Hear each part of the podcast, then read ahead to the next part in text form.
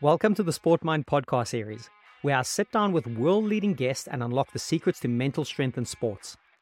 Today, before you dive into the episode, I have something special for all listeners.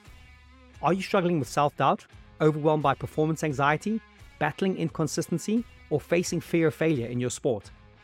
Are you looking to overcome these obstacles and conquer the mental game? Well, I've got just the toolkit for you an ebook I wrote called Overcoming the Top 10 Mental Obstacles in Sport which you can get today completely free of charge. This comprehensive ebook is a treasure trove of practical and actionable strategies tailored for athletes who want to unblock the most common mental obstacles. Each chapter offers digestible advice, providing immediate tools you can apply to enhance your mental game. Readers have been raving about the insights and the transformations they've experienced with this guide. Teresa from California emailed recently saying, Your guide is brilliantly helpful. I've just been getting into it and I'm truly excited to use it to help with the obstacles I face regularly. I wrote this ebook to be concise, punchy, and most importantly, practical for immediate application. And the best part? It's completely free, a token of your commitment to your mental and athletic growth. So click on the link in the show notes right now to grab your copy of Overcoming the Top 10 Mental Obstacles in Sport, or simply visit the SportMind Hub by Googling SportMind Hub. Equip yourself today with the knowledge and tools to face those mental challenges head on. Now, let's jump into today's episode and get ready to elevate your mental game to the next level.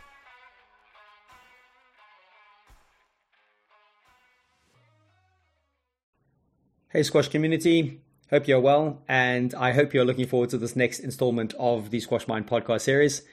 So, I'm very delighted to welcome back to the show Allistair McCaw. It's his second outing on the show, and like I said in the first time we chatted, there was still so much I wanted to go deep with him and figure out and understand and have a good chat with him about. And it was about six months ago. We had our first chat, so a bit of a six month gap, and then here we are again. Again, he just came across so well. He's just, you know, absolutely brilliant at what he does.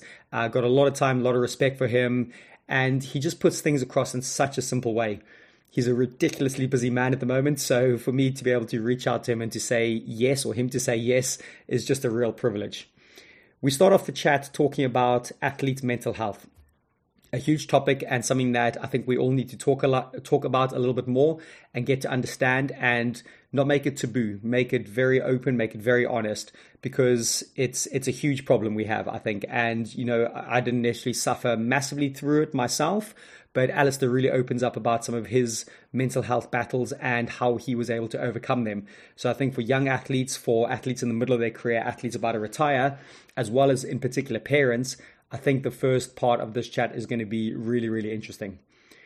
We go into discussion around flow environment versus high challenge environment and where athletes should try and sit in order to get into this flow state or perform in it again, I, I, am quite honest and open, and, and I talk about some of the environments I'm trying to create with my players. Allistair really goes big into the flow state and how to try and achieve this and how to try and get in there. We also have a bit of discussions around some of the tools with athletes who are really talented and things that come easy and almost not willing to put the work in, and, and then how how he's able to speak to his athletes and how he's able to try and help them out in this regard. We also have a bit of a chat on the concept of overthinking, which again, uh, I'm very guilty of this uh, when I play and when I was playing in particular, of overthinking, overanalyzing, trying to go too much detail. We then bring it to a close a little bit in regards to some of their players' questions and really kind for some of the players I work with to reach out. Uh, well, I reached out to them and they gave some questions back. Um, and again, hearing from the players themselves about the things they're struggling with is really key. Talking about the optimal state of performance and the mental warm up, talking about consistency and maintaining habits and discipline, and also talking about managing work life stress or school stress in regard to mindfulness.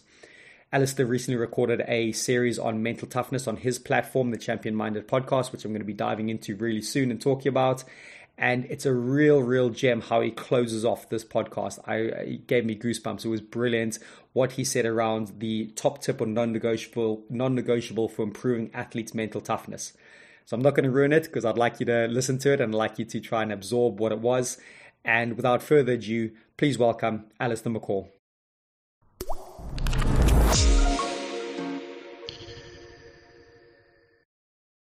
Allistair McCaw, welcome back to your second installment of the Squash Mind podcast series. Really chuffed to have you on board. Um, I know you're a busy man. I, I've seen that you're flying around the world a little bit more now. It sounds like you're doing a lot of Zoom stuff.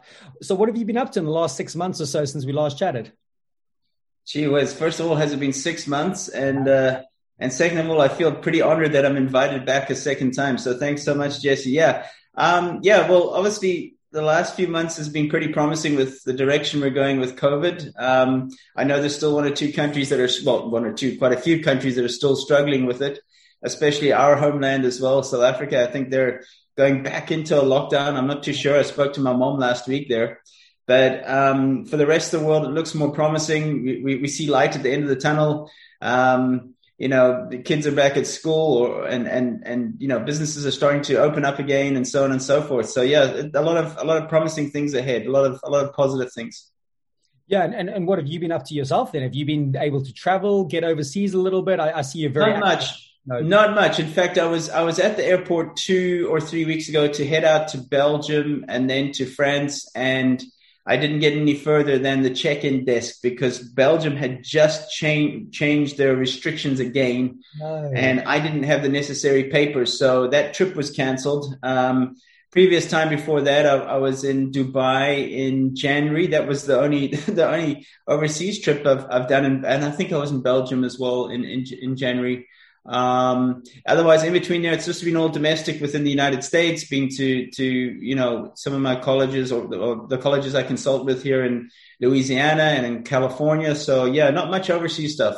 Interesting. Oh wow, man. So yeah, you've been uh, hit hard in that sense, eh? And yeah, listen, six months has gone pretty quick, hasn't it? Considering yeah, it's. Ah, I can't believe it. Yeah, no, it's nuts, isn't it? Like January, we we, we had a good chat, and yeah, honestly, your the, the chat we first had, it's it's quite a big case study now for a lot of the athletes I work with, especially the junior athletes. So they're they're tasked with uh, going through that podcast, whether it be by um by me forcing them or them wanting to do it. I'm not quite sure yet, and they have to come back and give their key bullet points. So I thought, hey, listen, why why not have another little chat about this? Because I think the first topic I want to dive into might be quite close to your heart. This one, so it's going to be pretty pretty big one to dive into athletes' mental health. Um, you've put out some amazing tweets lately um, from some athletes' mental health, and it's been really cool to see. So, a double sided question here. Firstly, what were the reasons behind the tweets you put out, and why do you feel so passionate about this subject? You know, this is not just because of um, what's happened, for example, in, in you know, Paris with, with Naomi Osaka or, or any of that. This has been going on for ages. I mean, you know, I've been I've been working with athletes, and I was one myself who dealt with mental health. It's just become more out there now, but it's always been Jesse. You know, you you you had a, a great career as well, and you know, you probably went through things that you didn't even realize you were going through mental health issues, but you were going through cases of depression or cases of, of whatever because being away from home and there's so many imbalances being an athlete. Um, you know, because where there's priorities, there's going to be imbalances. But you know, it's I, wouldn't say I've increased the volume with, with regards mental health. It's always been there. I suffered from depression back in two, early 2000s. Um, mm-hmm. oh, I, I again suffered it once I finished my career. It was such a such a massive change in my lifestyle. It left a void. I didn't have a purpose after I, I stopped my my athletic career. So all these things played in a factor, and that's something you know I really encourage all athletes is if you're lucky enough to to be playing on the pro tour or, or, or be playing on the tour, make sure you're setting up that second that second half of your uh, you know your career and and and start you know putting that laying the foundations to what you're going to do after the career. Don't just wait until it finishes, for example. But you know, it's always been something that's that I've been very conscious about. Mm-hmm. In fact, you know, once I went into consulting athletes, a lot of them are do deal with men, mental health uh, issues. It can come in various forms. Um, so yeah, it's always been something I've I've been close to, mm. Jesse. Mm. No, totally. And, and listen, like someone like you using the platforms to speak about it is is is is fantastic. And looking at it from a, a distance over here, it's great. And you know, the, the conversations seem a lot more open now. Uh, there's there's very feels like there's less taboo around the subject now. It feels like you know athletes are willing to open themselves up a bit. But it, it kind of leads me almost very nice into my my next part of this question around it, which is is there advice for athletes' mental health at different developmental stages? So I'll give you a few examples. The 13 to 16 year old, that's, you know, hormones and, and teens. That's, that's, that's one, uh, category I'd like to talk about, then possibly the 25 year old athlete, and then maybe the 35 year old athlete ready to retire. So I'm kind of thinking three different containers here. What comes to mind when when when I ask you about that developmental stages for athletes' mental health? Yeah, mental health can happen at any stage, you know, especially with young kids, for example, even under the age of 10 who are maybe bullied at school or, you know, they're, they're, um, they have maybe mental challenges or so on, you know, or, you know, there's mental health is, it can happen at any age in terms of, yeah, or me- mental, uh, mental illnesses can happen at any age. So I'd say the young, with the younger generation, as you mentioned there, it's, it's different, uh, pressures, different stresses, different, aspects to to say what a 25 year old or a 35 year old does. So, you know, you obviously mature as you get a little bit older and you start to understand things a little bit better. But I'd say as a, as, as a child, it's about finding your identity. Again, it's about things of, of your upbringing. Or have you been bullied? Um, you know, kids can be very, very cruel, you know, with teasing other kids at school and uh, about certain features of themselves and, and whatever. So, um, what, what's great as well is I know that schools are now educating kids on on mental illness and mental health and so on and so forth with regards uh, you know how you are with with your fellow pupils for example. You know we know that words you know there's that saying that sticks and stones can break my bones but words will never harm me which is so far from the truth. You know somebody can say th- something to you. You know i was teased about my my teeth when i was younger and it actually impeded me from smiling a lot. I was always very serious because wow. I, I didn't want to open my mouth. So people would always say say to you, "Why are you always so serious? Why do you never smile?" Yeah. And it was because I had a you know a, a, a you know a um an issue with, with with with with my teeth because I would be teased about it. So you know, there's always a reason behind certain things. So you know, before you want to tease somebody else or say something, maybe just think twice before before you say it because those can have long lasting effects so that can be at a young age. That can be the mental illness there with regards identity. Mm-hmm. Um, moving on into the twenties, you know, each each decade brings its different um, challenges to us. You know, we you know what we want when we were forty is completely different to what we wanted when we were twenty five, for example. So you know, twenties. I was having this discussion as well with someone this week. I can't remember who it was, but you know, twenties you're trying to prove yourself. Yeah. And then the older you get, you, you, it's not about proving yourself; it's about improving yourself and that's the journey I've been on for the last thank thank goodness the last 10 years whatever you know since I've been in my 30s I'm now in my 40s well into my 40s um, is about improving myself and not really having uh, the, you know the, the the weight on my back of trying to prove myself anymore because you know uh, you, you know the first thing in mental health is is accepting yourself yeah totally. of of you know if, if you were to ask me where's the starting point if you're going through something? Well it's recognizing where you are. It's admitting where you are and meeting yourself at that spot at that place. And then you know getting help of course is one of the big areas in, in mental health is you can't do it alone. Mm. you just can't do it alone. With anything you're, you're struggling with you need other people to to help you. So yeah to answer your question there's different um different challenges and and and things uh, throughout the decades so to say. You know 30s you know, obviously you're starting to look, think of security with, with, with your finances and, and maybe you're starting a family or, or whatever. So yeah, it's, it's, um, it's always changing. It is. And listen, I think the way you you you spoke then and and the word when my ears prick up awareness, it's such a huge word. It's it's something I'm I'm continually doing in my coaching and um to to get the athletes self-aware of themselves. I'm talking maybe more just on the court at the moment, how they want to play. But actually, I think that transcends into all parts of life. If you can heighten that awareness and and and and, and become, you know, more aware of yourself, I think it, it, it's. But it's so hard to try convince a twenty year old of that, isn't it? So look, we can sit here and you know, you've had an amazing career, and I can look back and go, I've loved, loved my career. We're comfortable with where we're at but the conversations with that 20 year old or if i had the conversation with my 21 year old self i don't know if my 21 year old self would be ready to hear it so how do you think you you go around that obviously yes we got to keep talking about it but but but when the athlete is trying to prove themselves what do you think you might put in place to help that I just think, you know, sometimes you get this question on podcasts, and I'm sure you've had it before is if you could go back to your 18 year old self, what would you change? Mm-hmm. And the obvious answer is nothing because all the failures and difficulties have made me who I am today.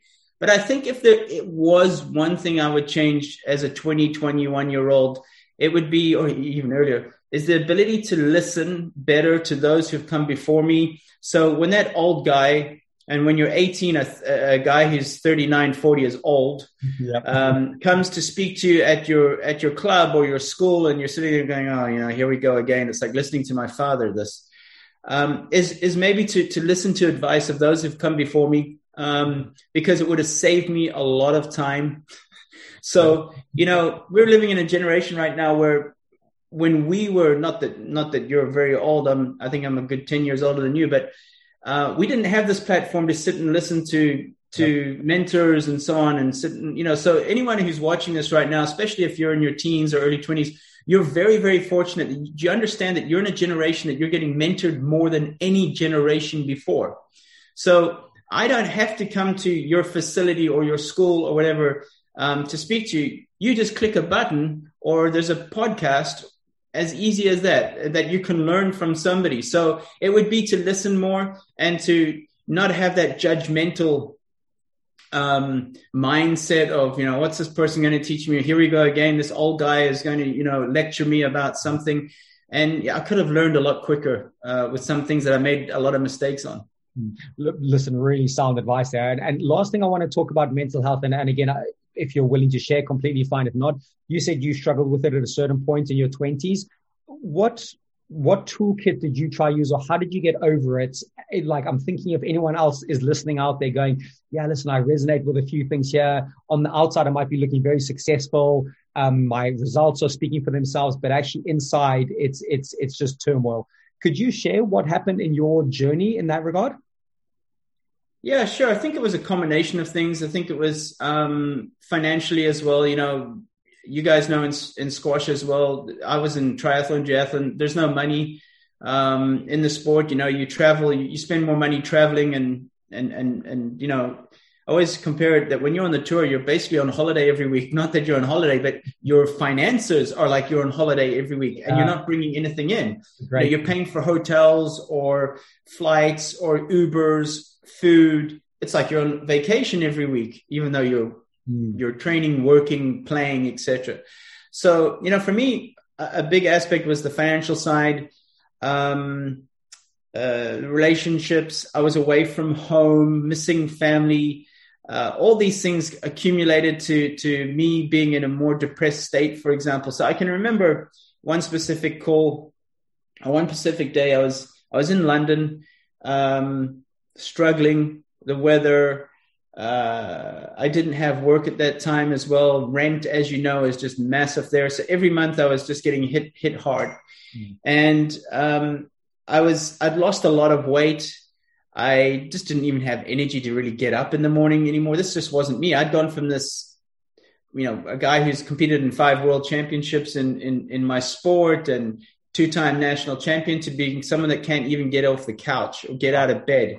I'd lost, like I said, I'd lost a lot of weight. I was looking really thin, and I was on the phone to my mom, who was back in South Africa at the time, and she knew I was going through the, these struggles. And um, so, the first step is is seek help. You have to seek help. If if you have family, then fantastic. You know, go there first of all. Don't be too proud of yourself. Don't be proud of yourself, mm-hmm. or, or, or having too much pride. Um, and my mom said, two simple instructions. He said, Allistair, get up in the morning, brush your hair. That was the and put on some nice clothes. Number one. Nice. Okay? Because when you're feeling in a very, very depressed or or um, low state, you don't look good, you don't feel good, you don't really make an effort, you couldn't care. Mm-hmm. Um, so that was the first thing. Even though if I wasn't going out that day, she said, brush your hair and, and put on some nice clothes. Number one. Number two, go out and do at least one thing for somebody else today.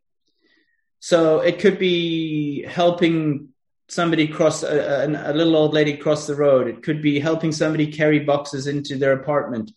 Just go and do something for somebody else today. Could be handing out leaflets at the local church, you know, whatever it is. Mm-hmm. And I started doing that. And that was my first steps to, to recovery. So what, what's the lesson that we have here is, um, you have to, you know, I have this, I have this saying, uh, get up, show up, but never give up. Nice. So basically, I was getting up and I was showing up 1st mm-hmm. of all. Nothing major. Putting putting on some nice clothes, brushing my hair, and going to go help somebody. And that was the start of my recovery through depression. there's the two most important decisions you can make in life are the people you surround yourself with and the environment that you're in. So something had to change of my state. I needed more people around me. So I needed to let go of ego and pride and say, I need help. Uh, because probably to people on the outside, I would have been the last person that think was going through something yeah. like this. Everything looked perfect on the outside.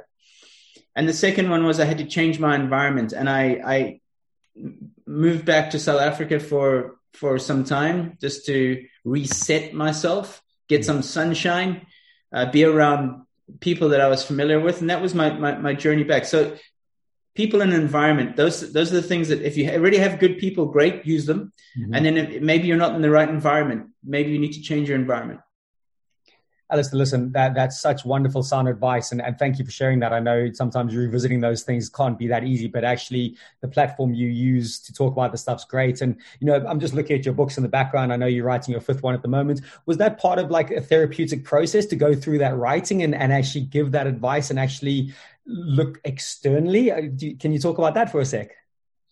Yeah, sure. I mean, obviously, it was always always a goal of mine to write a book. I didn't think I'd be going on to onto five books, especially the amount of stress that it brings as well. So it was therapeutic on one side, but it was also very stressful on the other. And and nothing's changed. I mean, five books down, it's still very much the same stress, if you like. But I've stopped.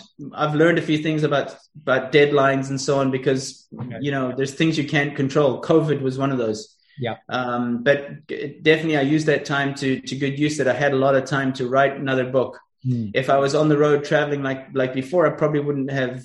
I probably wouldn't be halfway through it by now, but I am finished it. So it's going through edits and so on. So um, you know, put that to, to good use. Yeah, but yes, I, w- I would say that it's been therapeutic. The books that I've written have also been a, a little bit of like my journey mm-hmm. from coaching to working with teams um, to working with athletes, champion minded, of course, and now uh, winning attitude and mindset uh, as well. So yeah, it's all very much interlinked. Mm, lovely. And, and correct me if I'm wrong. Your fifth book, it's it's about leadership. Yes, it's about the, in that territory. Yeah, correct. It's it's about leadership. It's about making an impact and, and having a purpose mm-hmm. in your leadership. So it doesn't matter what you're doing. You could be a coach, a teacher, a manager, um, whatever it is. It's about um, using the opportunity to make an impact with the position you're in. Mm. No, I love that. I think, and and again, it just rings a little bell there when you said one of the things was also to go help other people. I, I really like the way you said that, and and and and a lot of the times when when when things feel very heavy for you and difficult and hard to give you perspective it's go well yeah let's flip that mirror let's go help someone else and i've i've, I've heard that before about this this kindness i'm very big on kindness and gratitude and how we can grow those things within ourselves and how that actually helps us you know perform under pressure a little bit arguably or see the bigger picture. So yeah it's really interesting you mentioned that that whole concept of go do something for someone else and, and maybe your book is linked there a little bit as well. So um, listen thanks for that. Let's we'll put a little little ring fence around the mental health. I know it's it's a big old subject but i thought it would be remiss for me not to speak about it. Um, so we're gonna we're gonna pivot a little bit yeah? Um, personally i've been really looking into the concept of flow environment versus high challenge environments. I'd like to discuss this with you and what are your thoughts on this in regard to in regard to maybe learning, in regard to confidence, in regard to athletes performing at their best. So just to maybe define it a bit more, flow on the one side is, is obviously that state, and you're probably completely aware of it, where it's, it's very little thinking, we're flow, we're just, we're really feeling everything's great. Obviously, the high challenges is the, the continual little failures in that environment, really testing and really pushing you. So if we look at those two ends of a continuum, where where are you at with your athletes? Do you do you try to get them into different areas? Do you speak to them about embracing different areas? I'll keep it very open in that regard. What what comes to mind? I would say, and it's coincidental that we're talking about this now because just this morning I recorded the third episode in Mental Toughness series on mindfulness. Okay. And so, you know, we're very much going there in terms of, of the flow state or you call it, or being in the zone or whatever has a lot to do with mindfulness. So what are the advantages? Of, you know, so mindfulness is almost like a buzzword here. We, we hear about being mindful, mindfulness, but when you ask somebody what mindfulness is, you get a lot of different answers. Oh, it's meditation. Oh, it's yoga. Um, no. Mindfulness, basically the description of mindfulness in the dictionary is being present. It's being in the moment. And the more you practice of being in the moment or present, right? The more focused you're going to be, the more you're going to be able to be in that zone, so to say, or in the flow state, so to say. So, how do you become more in that flow state or zone, which is every athlete's goal, is you know where it's just subconscious, everything's just happening for you. It's just you know it doesn't happen a lot in an athlete's career where where they have just those perfect, they just they will describe it like they were just in another like realm. They were just in their out of body experience. In other words, like it just happened they can't really explain it. Like that perfect match or whatever. Like it just happened. Like everything was just working. I was thinking clearly. I was everything was the ball was this big. Everything was just happening. So to to to ha- to increase the chance of having more of those type of performances, if you're an athlete, for example, a squash player or whatever, it's about um, including some mindfulness each day into your training regime. So it could be meditation, it could be um, you know, it could be anything that, that where you're just being present, mm-hmm. just be in the moment. Even when you're speaking to somebody, how present are you? How in the moment are you? Are you checking your phone and you're, or you're looking around the room to see what else is going on, or you're just distracted the whole time? So it's the elimination of distraction mm-hmm. and it's the um, amplifying of, of mindfulness, of being in the moment. And, you know, for an athlete, it's, every athlete desires to be in that in that frame of mind when they walk onto a court or on a track or in the pool or whatever it may be. Hmm. No, totally. Uh, listen, you're speaking my language there. A lot of a lot of what Squash Mind tries to bring is is daily mindfulness, and there's little daily challenges for mindfulness. And I think if if we if we exercise those parts of our brain, they get stronger, don't they? The neural pathways fire more, they they they thicken, they get stronger, and you know what? It becomes easier for that to spill over into performance. Where I want to investigate with you is, I suppose if you've got an athlete, are you asking for them to be in the flow environment in the lead up to tournaments and when they're trying to train and when they're trying to get into what I'm trying to think about is the challenge environment, which is a a reach and fail environment. So they're slightly reaching, but they're failing, they're reaching, they're failing. There's argument to say that that that encourages neuroplasticity and encourages problem solving and encourages getting athletes to think on their feet. In the flow state, it's all about expressing what you currently already know. So that's where I just I, I'm I'm not struggling, but I'm just playing around with the continuum of going. Do we take the athletes more into that challenge environment to actually expose them to small failures, or do we encourage them more to be in the flow state to encourage the confidence and express where they currently are? So, what do you think when I ask that question?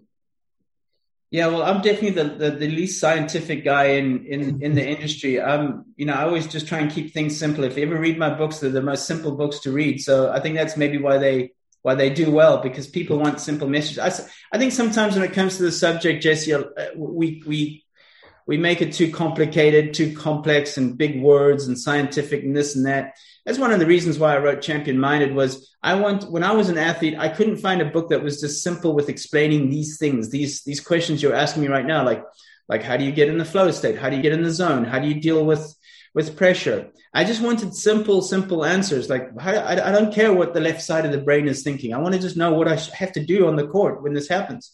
Mm-hmm. So I, I, just try and keep it as simple as possible. I'm probably one of the last guys to talk to with regards science, scientific stuff and so on. But yes, the, the mind, the mind is a skill. Mindfulness is a skill. Flow, getting more into a flow state or zone state, if you want, is a skill. The more you train it, the better you're going to become to it. And it's very, very few athletes are able to achieve this because it's tedious, it's boring, it's, oh, you know, what, sit and do yoga or meditate for 20 minutes. They can't even hold that focus. I mean, I mean, me as well. Try, try, if you haven't meditated, try meditate for five minutes and see how, how your mind just keeps racing to noise and what you still need to do later on today. And that conversation you had two hours ago, your mind is just racing the whole time. And so meditation and these things, if that's what you're going to do for your for your to get into the zone, takes a lot of time. But people quit pretty early because it's difficult and it's boring and it's you know what is this doing? You know, is this really doing anything? Mm. So yeah, I mean it's um it's something again that has has to be trained and, and and let's not overcomplicate things as well of how we see it. Yes, of course, of course, coaches should be continually challenging their athletes. I think what's very important is is is what athletes can or what coaches can do a better job of is especially working with younger athletes is teaching them the proper relationship with failure mm. uh, describing and, and explaining the journey of what failure does is that failure is not bad. Failure is not uh, something that you take personally. That you are a failure. Mm-hmm. You simply you simply just failed at something, but that doesn't that's not attached to your identity that you're a failure. So I think it's very important that we we you know I've seen that the best athletes and successful people I've worked with have a different relationship with failure to other people. They they don't want to fail, but they go, okay, what's this teaching me? What what what can I learn from this? What can I move on from this? It's one of the first questions I ask every athlete or player after a match, win or lose. What did you learn? Mm. Um, you know, I was mentoring a, a young um, Indian athlete last last evening, and I asked her that exact same. I asked her that exact same question all the time. What did you learn from from the match this weekend? Win or lose? Or what did you learn from today's practice? Because if you aren't learning, if you if you're not coming off the court or getting out of the pool or whatever it may be, and you haven't learned something, then what was the point of going to that practice or playing playing that match? Mm. Totally. I think that, that links into into the awareness that we spoke about earlier, doesn't it? If you if you can heighten the athlete's awareness that they're on the lookout for the learning here, I, I love the way you frame it up about your relationship with failure. I've, I've not I've not heard someone put it across in, in that way so well, and that's brilliant. I'm gonna I'm gonna probably steal that and use that if I'm honest. That's a great one. And and yeah, if you can if you can really get that relationship with failure right, again, none of us go and seek failure, do we? But if we can accept it, um, be, be, be, you know, we're there, we've accepted it. But what actions do we take based on that failure? I think that's that's the key, isn't it? To to put in the interventions, the actions on that. Yeah, I mean, I'm not punting this three part series podcast I've done on mental toughness series. Uh, we, we released What is Mental Toughness this week, and it's free. It's on my podcast. But um, we were just talking about exactly that. Like, the difference between adversity and a challenge. Mm-hmm. Are they the same things? And they're not because when you set a challenge to yourself, you should expect adversity. Otherwise, it's not a, a, a, a great enough challenge. You know, if, if I'm, if I, if I say I'm going to walk from, from here to my gate, which is, you know, my community, which is, you know, a kilometer away, that's not really much of a challenge because I know I'll achieve that unless I get hit by a car or something. But you know, that's not much of a challenge. There's not going to be much adversity probably there either. So the bigger the challenge is, the bigger the goal is, the more adversity you can expect on the way. So let's just say your grandiose goal was to win the British Open or to win the World Championships. You're going to have a lot of adversity on the way. So so buckle up. and and that's why I say that we need to teach athletes to have a different relationship with failure. Mm. Yeah, totally spot on. And just one last thing on on, on the mindfulness. I'm thinking uh, again, it, it's a hard sell. It's not it's not that it's not that sexy, is it? In regard to like the the the, the slightly longer term you got to look at it for athletes, like trying to go right. You, trust me, you got to do this. You got to work on it. I'm thinking more in competition now. When that athlete hits that red mist and they and they're starting to get get you know overthinking and things are getting difficult what mindfulness interventions do you look to put in place during the competition? Have you have you spoken about that yet on your podcast? Because by the way, I'm going to listen to those straight after this. Yeah, I mean, look, the, the three part series is not just for athletes; it's really just general, general in life. But of course, there's a few sports analogies there as well. But it's for anybody to listen to, be working in the office or, or whatever it may be. But um, mantras is always something that's very, very um, uh, as very as part of my my method of working with athletes is what they say to themselves. Mm-hmm. You know, with their thoughts, controlling of your thoughts, controlling of the words you say to yourself, which you know can help. Um, the second thing is obviously breathing.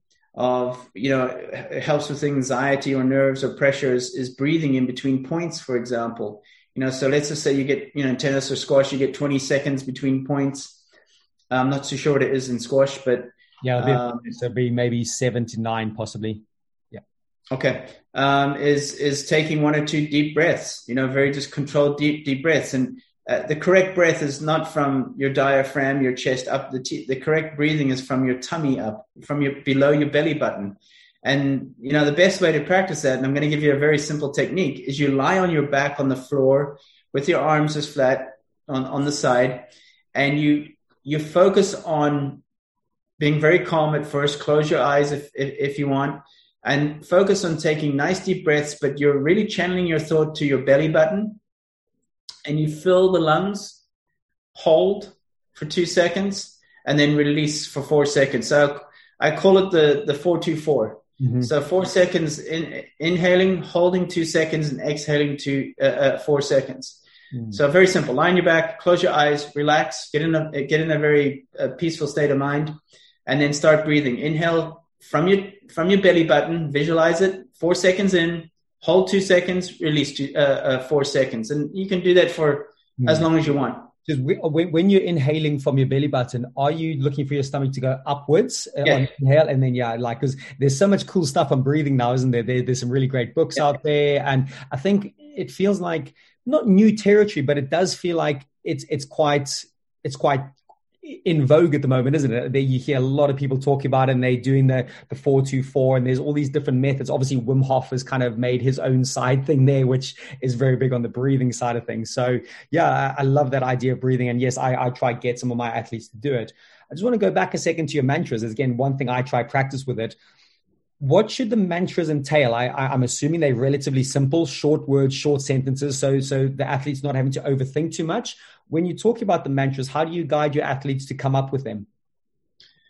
Yeah, well, look, it, it you know what I sometimes do is I have a simple exercise of complete the sentence. So I'll write, I I play my best when I, mm-hmm. and I give them a, a, the pen and I say fill out the rest of the sentence. It can be three lines, four lines and they'll write they'll write down something like I play. So, for example, I play my best when I'm energized, um, I'm moving my feet, I am whatever it may be, breathing, whatever it may be, and then I'll take one or two, usually two key words out of the that sentence. So it could have been energy, energized. And it could be um, calm. It, it can be so many different things with different people. You know, when I did this with LSU uh, tennis team, you know, the one the one player needs to be calm and focused. The other one needs to be energized and jumpy. Playing the same sport, but they completely get them. They completely have a different way of how they get themselves in, into into it. Yeah. So you have to find what works for you. So I always say like, what what are two words? So let's just say energized and focused. Mm-hmm. Then I get them to write that on the grip of their, their racket, for example, and that they see it during the match, you know, when they're when they're looking at their grip or at the changeover, that it reminds them, you know, when you see something, it's a cue that reminds you. It's what I what I refer to the toothbrush theory. Mm. Of always always ask you, where's your toothbrush? And so it's on my sink. Well, I say, why is it not in the cupboard? Like everything else. And then you think about it and go, well, because when you see your toothbrush, you think I need to brush my teeth. Totally. And it's the same thing with with reminding yourself of whatever you're trying to work on on the court or in your practice. Is that when you when it reminds you, oh yes, energy. That means I need to move my feet. That needs need, means uh, I need to, to, to keep energized. It reminds you to and you do more of it. So you got to find out what works for you. Like I said, uh, I had same sport but two different athletes, and the one is completely gets into her game being calm, mm. and the other one needs to get into her game being energized. Yeah. Oh, I love that. That's such a cool tactic. I'm going to think of the squash version. I don't think we can put something on the grip, possibly because of the sweatiness of the hands and how yeah. that goes a little bit crazy. It could be, you know, it could be like you you make like a little sticker and laminate it on the side of your racket. You know, like you know how you. Yeah. I don't know. You have that in squash, but in tennis, when we have a racket strung at a tournament, you'll have a little sticker on, on the side of date and uh, the tension of the, the strings.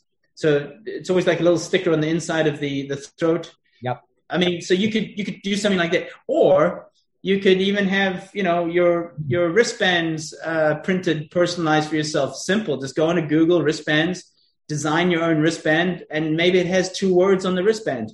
Perfect. Love it. Okay. Yeah. We're going to see a bunch of bunch of squash players doing that in the next couple of years, I hope. So that's a great little nugget. Thanks for that. Um, so I've got a, a, little interesting maybe story here, or not story, but but a little thought experiment to do with you. So and, and you probably come across this a lot. So say you have this talented youngster, right? They're getting all the results, they're relying on it as it's working. They can just turn up, they get the results. And they they they basically saying, well, why would we change anything? You know, why would we do a mental toughness intervention? Why would we train harder? We we're getting the results because we're turning up. But and they're not really willing to put those hard yards in. As we know, this is very short-term thinking, isn't it? You know, there's the big world out there, the big pond how do you start to speak to that type of athlete that just everything comes so natural, everything wins, and they just go, "Well, I'm not going to change anything because I'm winning at the moment." How would you address that?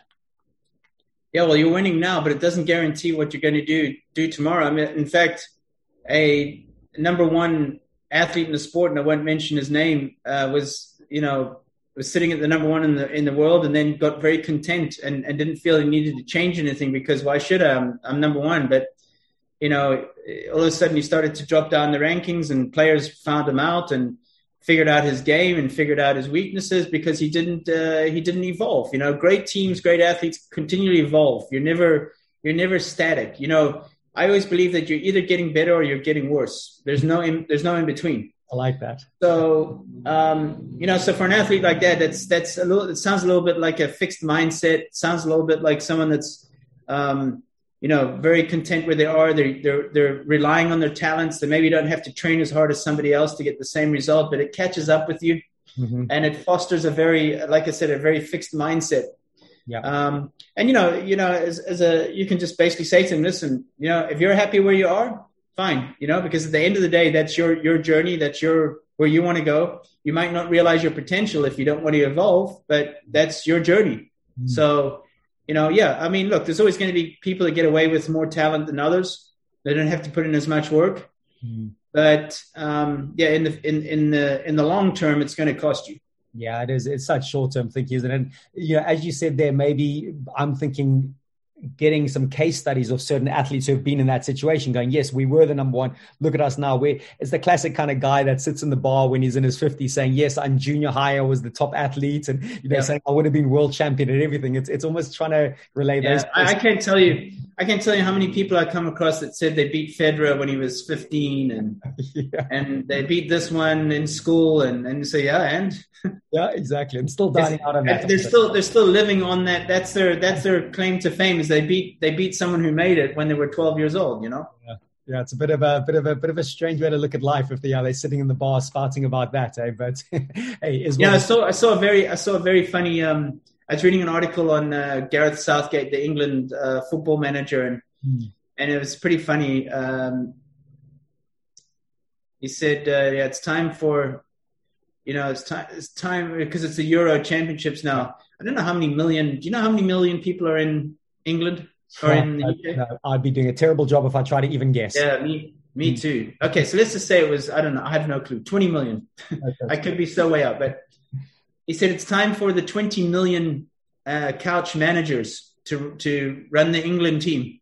Yes, I love that. That's brilliant. Because everybody's everybody's an expert that's sitting on the couch, you know. Yeah. Or so- you know, you've experienced this as well as people just coming up to you after a squash game, whatever, that, that have reached no level or not even played, but they're giving you advice on what you should be doing and, and how it went wrong and yeah totally. I love that. Hey but the, the other side of me when someone says that i don't know because I, I always champion growth mindset and stuff. So maybe part of me goes actually you know what? I still got to listen to the dude but hey whether you take yeah. advice on or not is up to no don't get me wrong there. It's not like you're not willing to listen to anybody. I will listen to to people but I'm very, very protective of, of where the where the source is coming from, what you've done. It's not being judgmental. Mm-hmm. It's I will I'll be open to it because some you know I've learned you know in my previous career where I worked with pro tennis and squash players from the movement point of view and so on. I learned I, I learned a lot from tennis that I put into squash with with with players like Ramy Ashour and so on, like movement yep. things, and vice versa. I took from squash and, and and so I stayed very open minded there as well. So yeah, it's important to stay open minded, but you know, uh, you know, I'm I'm probably going to think twice about taking advice from my neighbor about how I should hit a forehand. You know, I mean, because he's never he's never played sports before. Yeah, no, totally, I totally get that. Um, but yeah, I, I do also like that open mindedness because you just never know that that someone just sees things from a slightly different perspective that you you might be too close to the trees in that sense, or, or you know you don't see the wood for the trees. Better better way to say it. And yeah, they might just come at it from a very obscure angle and one little nugget, but it's kind of rare that happens.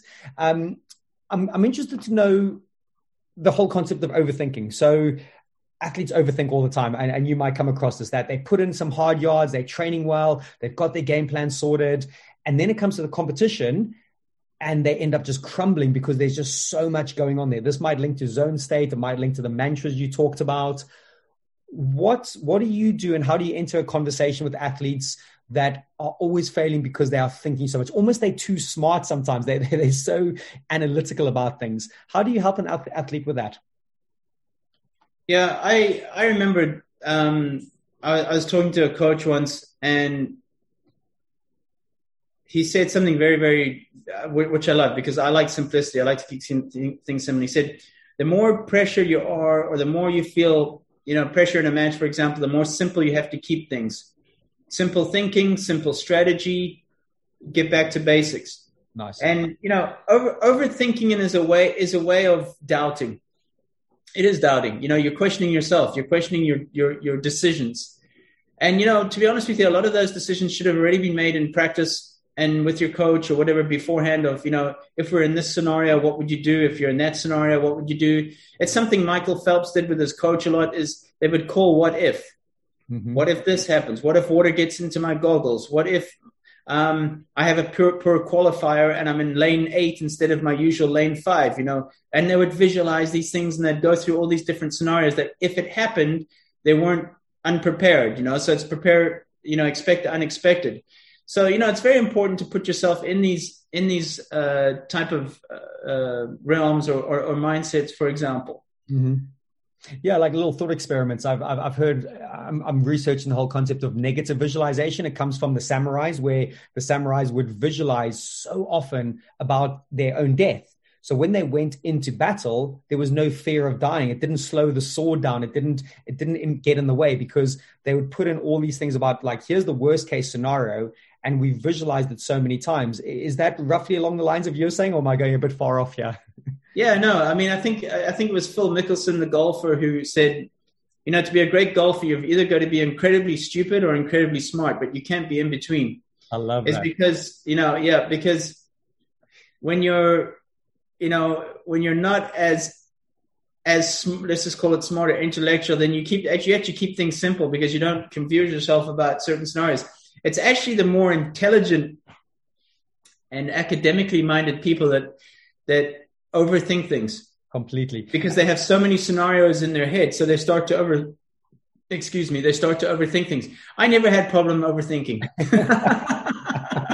I was never good in I was never good in school. So I never had a problem overthinking. I just go, okay, that's what, that's the direction I'm going to go because it, it, you know, I've, I've, I put together all these experiences I had in my mind and usually the outcomes have been better going this way. So I'm going to go with A. Yeah.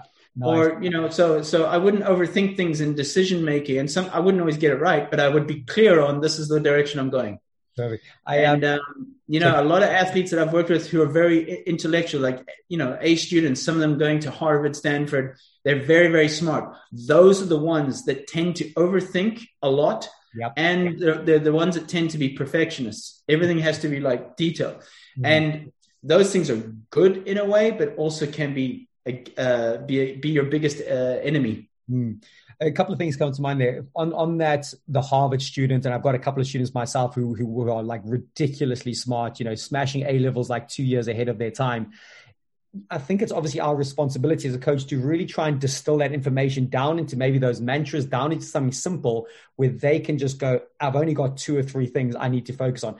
Really difficult, as we both know, and how and how hard because they they just always want the answer. They go, okay, but if I do this, this, and this, it's going to solve it. And it's, yeah, it's a hard old task to do it. But the second thing that came to mind, um, again, I don't think you'll be listening to this, so it doesn't matter about names. But um, I work with a guy who was involved with Chelsea Football Club, and and when Victor Moses was up up and down the wing, like the the, the winger, um, they basically said like, you know what, they changed his position. He used to be a bit of a striker or like a bit of a playmaker, and they just put him on the wing and they just said, right, Victor, you see that corner. We're going to throw the ball into the corner. You run, you get there and swing your right foot at it. And uh, one season he won player of the season. And when Chelsea won the Premier League maybe seven, eight years ago. And they said as soon as he had time on the ball, he was terrible. There was so much overthinking. And actually, when as soon as they starved him of time purposely going you've got this task run there hoof it in it was unbelievable like the play making he did and the passes he did was quite funny so it's maybe some trying to if an athlete does that naturally, great, you yeah. harness it. But if not, yeah, a very well trained, a very well trained athlete uh, can make decisions uh, like in in that that moment. But you guys know as well, and I know there'll be a lot of squash players listening to this, is that you know you have that term hold. You know when you hold. Yeah. Um, please excuse me if I'm not getting the the, the, right. the term 100, percent but you know where you're able to just wait to that last moment to see where your opponent's going to go, and you have that time. And those are times when you can overthink, mm-hmm. where because now you have options Yeah. Now you have options. It's almost like a freeze in time, but you know, you only maybe have less than a second to think, but but you're able to extend that second of like holding it until the last moment until you know where you're going to go. Those are the times that you can overthink. You just you can go, you know, you were going to go, uh, you know, to the whatever to the left side or to the right side. You can make. It's it's also like in Formula One, for example, is um, is that the best drivers are able to freeze time more they're able to you know the milliseconds they're able to to extend. It's a very you know talking about flow state and stuff like that that's a sport where those guys are in that mindset of type of like in a tunnel. You know if you ever see that amazing lap by ayrton senna uh, from monaco where you know he's doing you know a qualifying lap and the onboard camera just shows that he has absolutely no time to think about the mm-hmm. Corners they're coming, they're basically coming in, in 300th of a second each corner in Monaco because it's a street circuit. So it's corners and so on. And, and there's no margin of error for there. You, you, you, you mess up, you hit the wall. There is no runoff area where you can, you know, make a mistake and so on. That's why Monaco is one of the toughest, is the toughest track in the world because you make one mistake, you're done. Mm. Your your your car is destroyed. And that makes it the qualifying even more important because there's no overtaking hardly in that race, I believe, because it's so yeah. tight. So someone like Ayrton, yeah. I think it was in that documentary, wasn't it, where you have to be so amazing at that moment because if you are third place, you're not really going to get above third place when you start. So that that's kind of what when you when you talk about when you talk about flow in the zone, I, I, I or, or, somebody talks about, I always think of that that lap that Ayrton Senna did. If you go to Google put in Ayrton Senna Monaco qualifying lap. Mm-hmm. Uh, you'll see what I'm talking about. It's crazy the speed at, at the corners. Wow. But what he said in that documentary as well that you were talking about there is that um, everything was coming coming at him in slow time. Okay. So it, it was almost like he said where things were, were just were just slow. You know, he was able to maneuver it. But if you look at the speed on camera, it's you don't even have time to to, to think at all. So yeah, yeah. Uh, that's a good example, by the way, for for flow state. I'm, I'm gonna go to get look at that little YouTube one, have it have, have it as a little URL, and send it to my players. Um, uh, just on the squash one, where you give people time, you see it a lot more in the modern game now. Say a player's under massive pressure, rather than them trying to like whip a boast round and actually play a good shot, what they do is they just pop it up really high on the front wall give the opponent time. So the ball has to like take an age to deflate. The opponent now gets back to the tee, close to the opponent, and you see the guy about to hit the ball have like 10 different decisions and most often chooses the wrong one and the rally's back on even terms. It's really interesting when you see that. Obviously, tennis has a similar example, isn't it? When someone's really at the stretch and they just pop it as high as they can, give the other person a lot of thinking time. It, it really, really kind of screws the circuit board a bit, doesn't it? Yep, exactly, hundred percent. That's a good example. Mm. Okay, so like last time, um, Allistair, I've got a few questions from some of the uh, some of the players, which they loved, and again, uh, they're probably going to be gutted that I've I'm going to use their names, but hey, we're going to dive in. So there's three questions I've got, if that's okay. Um, sure. Bertie and AJ, they ask, and they ask the same question actually unprompted. Um, they said, "What mental warm up do you recommend to be in the optimal state to perform?" So so they're struggling a little bit, like you know, they're doing their physical warm up, but they maybe not tuned in mentally. Any ideas on that? Yeah, I call it uh, prepper readiness, and it's, it's, especially the hour before you play. Is um, you should have a routine set out of what you're doing in that hour. So an hour before, you could be, um, you know, having a snack. Fifty minutes before, you could be having, you know, uh, changing your your clothes. 30 minutes before you could be changing your grips whatever checking your equipment then you start your warm up maybe five minutes before you go on court, you're, you're doing some visualization or meditation or listening to music. You, you have to find what works for you. Mm-hmm. Again, it's it's completely different to looking at people's prepper readiness, which which I call that time just before you you play. Some players want to listen to music and move around. Some players just want to sit in a corner and just in, in peace. They don't want to be around anybody you know, it's something I spoke to to Nick Matthew about on on the Champion Minded podcast as well. About um, I you know I was always very very interested in watching players before they went on court or, or, or track or whatever. I always like to get to events early to watch warm ups to see what what they do. Not not necessarily the exercises, but what like their how they prepare themselves. And you know, Nick talks about this as well. Of, of you know, he had quite an extended warm up before he'd play, and then he'd you know do some mental exercises, for example, of you know visualizing him on the himself in the court, being good energy, fast, looking confident. Those are some of the strategies he'd, he'd go through before he'd play, for example. So yeah, it, you've got to find what works for you, but it is very, very important to have what I call a prepper readiness routine. You know what you're doing an hour before yeah. you go on court, for example.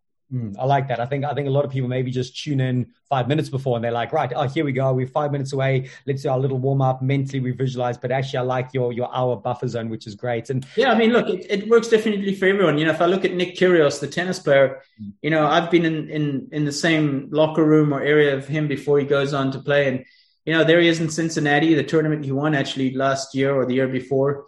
Um, playing ping pong with with kids, you know, like like kids of of you know kids of other players and so on. And then uh, they're calling him Kyrgios, uh, Kyrgios against um, you know Tsitsipas, court court two, and there he is. And I just want to finish the game here quick. and he grabs like a, he grabs like a, a, a you know a, a Snickers or something on the way out. Amazing. That's his preparation to get onto the court. Yeah. So so what I'm saying is what what probably doesn't work for him is telling him to go sit on the couch and, and meditate and be and, and get in the zone because it probably won't work for him. Mm. As where for other people it's completely different.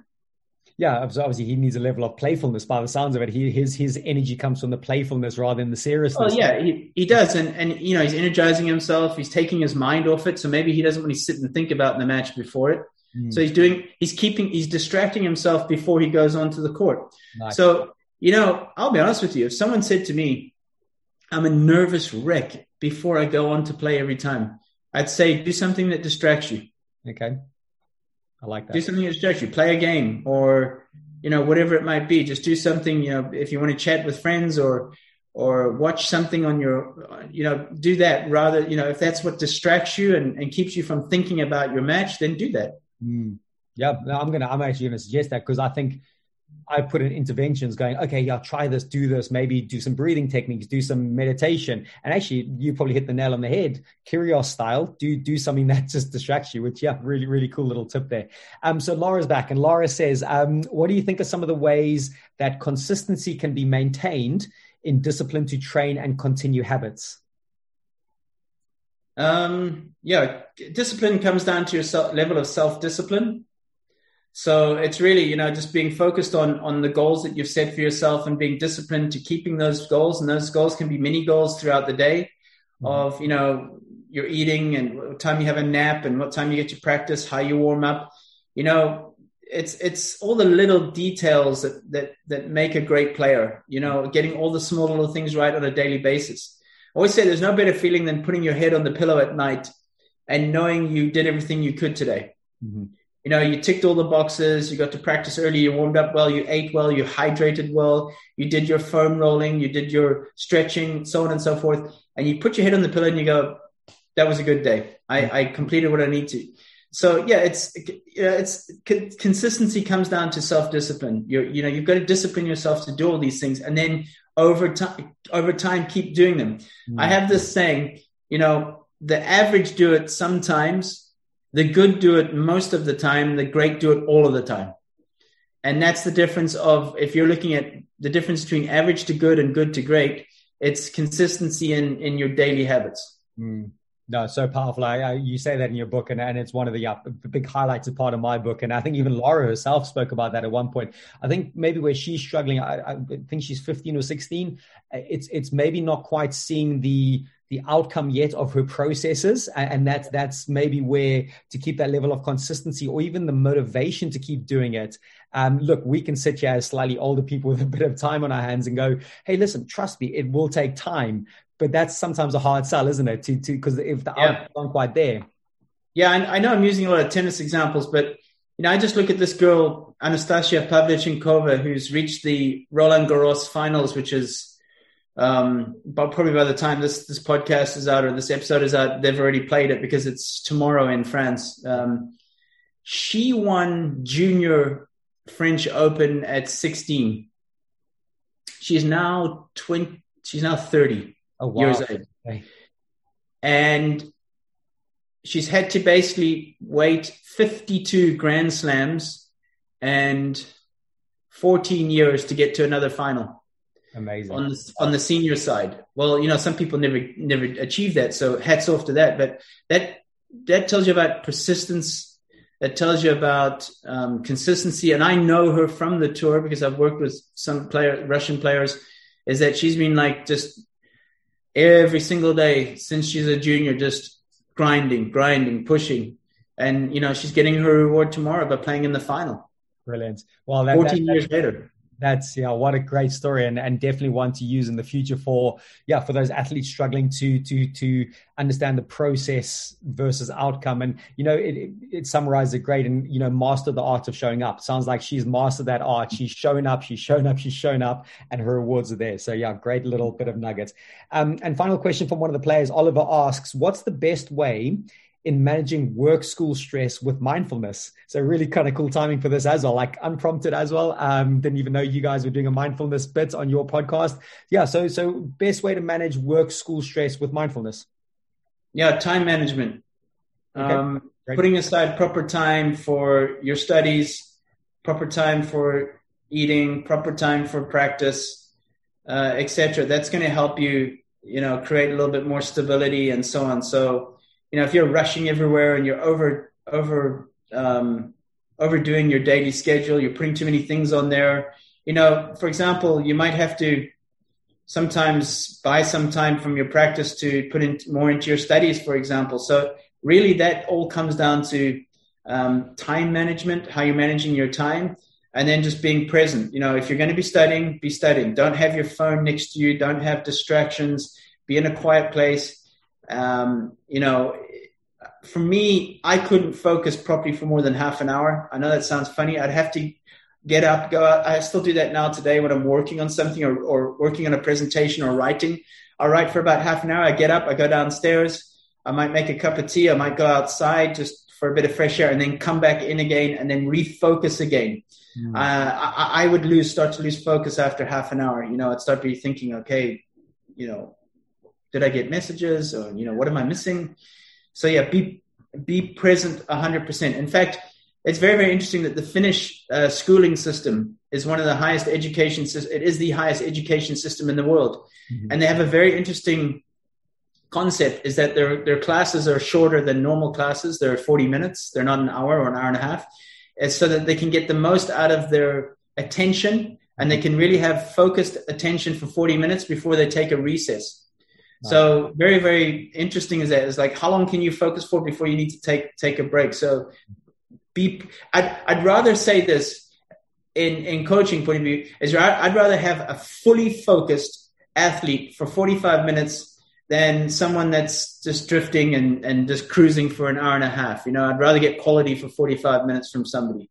Yeah, no, well, links to purpose as well, like like getting that purpose and that laser focus. But yeah, on the Finnish schooling system, it's it's fascinating what they do. I think it's most of Scandinavia, those shorter lessons. Um, I don't think they get homework until they like something like 12 to 15 years old, they, and they hardly even do homework. And I think a lot of their learning is in forest school, so they go out and they learn in nature a lot, or they just they experience the outdoors a lot, even though it's snowy and cold and dark and yeah, it's it's the highest um, education rates is not the right word, but yes. performance rates. I think performance yes. rates when they look at it, it's, it's phenomenal. It's really cool, and hopefully more more people pay attention to it. Yeah, I mean, education system here in America brutal. It, it needs to be needs to be improved. I think we're only 16th or 18th in the world or something. I don't even know if it's that high to be honest, but you know, I, I, I also believe in just that intense type of learning and then take a break, intense type of learning, then take a break. Yeah, and actually, like you, I know you said you're not sciencey, but there's a there's a great podcast from a guy called Andrew Huberman. Is all he's a neuroscientist at Stanford, and and a couple of his episodes are all on those learning bouts. He says learning bouts, and then what he calls non-sleep deep rest. So for your example, 30 minute learning bout, and then a bit of a non-sleep deep rest where you're making your tea, going outside, and and the absorption of the learning is so much more powerful than just trying to churn for an hour and then you know being like burning yourself out so they yeah. are, he's basically saying the chemicals in the brain i won't get too complicated here but basically uh, the, the absorption from the conscious to the subconscious is much more powerful in that sense so yeah it kind of sounds like you're doing it already and great advice for oliver there um, but listen we're getting close to an hour. so maybe that's a little sign that that, that we're at that point but i've got one final question in closing um, but listen i know it's a multitude of things this and it's over a period of time. But in your opinion, what would be your one top tip or your non negotiable for improving mental toughness that all athletes should try and have in their toolbox? I'm going to surprise you here. Compassion. I love it. Because, yeah, because we, we can we can sometimes be too hard on ourselves and compare ourselves to others of why they're getting better quicker than we are and so on. So compassion, especially you need compassion when you're competing. You need to be very compassionate with yourself and, and not not beat yourself up about things and mistakes and so on and so forth. So compassion definitely helps with with your ability to think clearer, to be in the moment, you know, where you're just being good to yourself, so so to say, because there's no, you've already got an opponent on the court. You don't need to beat yourself up. Mm. You've already got someone that's wanting wanting to do it for you. So you know, just be. I would say mental. I would say, especially that we, we talk about mental illness and health and so on and so forth. I would say definitely compassion is is a big one. A lot of, especially a lot of top athletes, are very very tough on themselves, and it, it starts to it starts to impede their performance. Mm. Perfectionism mm. impedes your performance. Yeah, totally. Listen, I think that that's an amazing way to end it. But I'm just curious, like you've chosen the word compassion, and I resonate with it massively. Would you have answered the same thing ten years ago out of interest? Would no. that? Why not? No, no, no, absolutely not. I mean, I would probably have said, you know, work harder or yeah, Know, whatever. And of course, all those things are important to become elite in any, any sport or any activity. But no, definitely not. Um, Interesting. I, I think I think really I really just finding the importance of being good to yourself more is is mm. is a massive, massive quality that will help you. Mm. Yeah, you in, in all areas about um, I think you even speaking to the, the the the lady on the gate in your in your you know community and actually just being being outwardly good and being outwardly kind. You mentioned that and it did resonate with me. And actually I think a few of my students picked up on that point itself and have reported back to me and going, actually that was a real good nugget. So listen, Alice, I think you've rounded it off beautifully with that word compassion as as your one top tip or non-negotiable for improving mental toughness. So a massive huge thank you, man. This has been again an absolute treat for me. I'm glad we could have a follow-up one. And um yeah my players are going to hopefully love dissecting this and, and feeding back as we go along. No, absolute pleasure. Thanks so much for having me back. And I wish all, all the players who are watching this right now the, the best of luck. And please be mindful when you walk into your training facility, say hello to the receptionist, say hello to the janitor, thank them. Uh, pe- people around, you know, that, that do a lot of things for you. You might not, not even realize it, that they are able to you know, make that facility or make that, that training area possible for you. So please be mindful of those people that are behind the scenes, so to say, the receptionists, the uh, the cleaners, etc. Say thanks, say hello, and and of course to your coaches and so on and so forth. So best of luck, and hope one day to see you in person as well. Absolutely beautiful. Thank you, Allistair. Thanks, Jesse. Presence, process, persistence the essence of Squash Mind.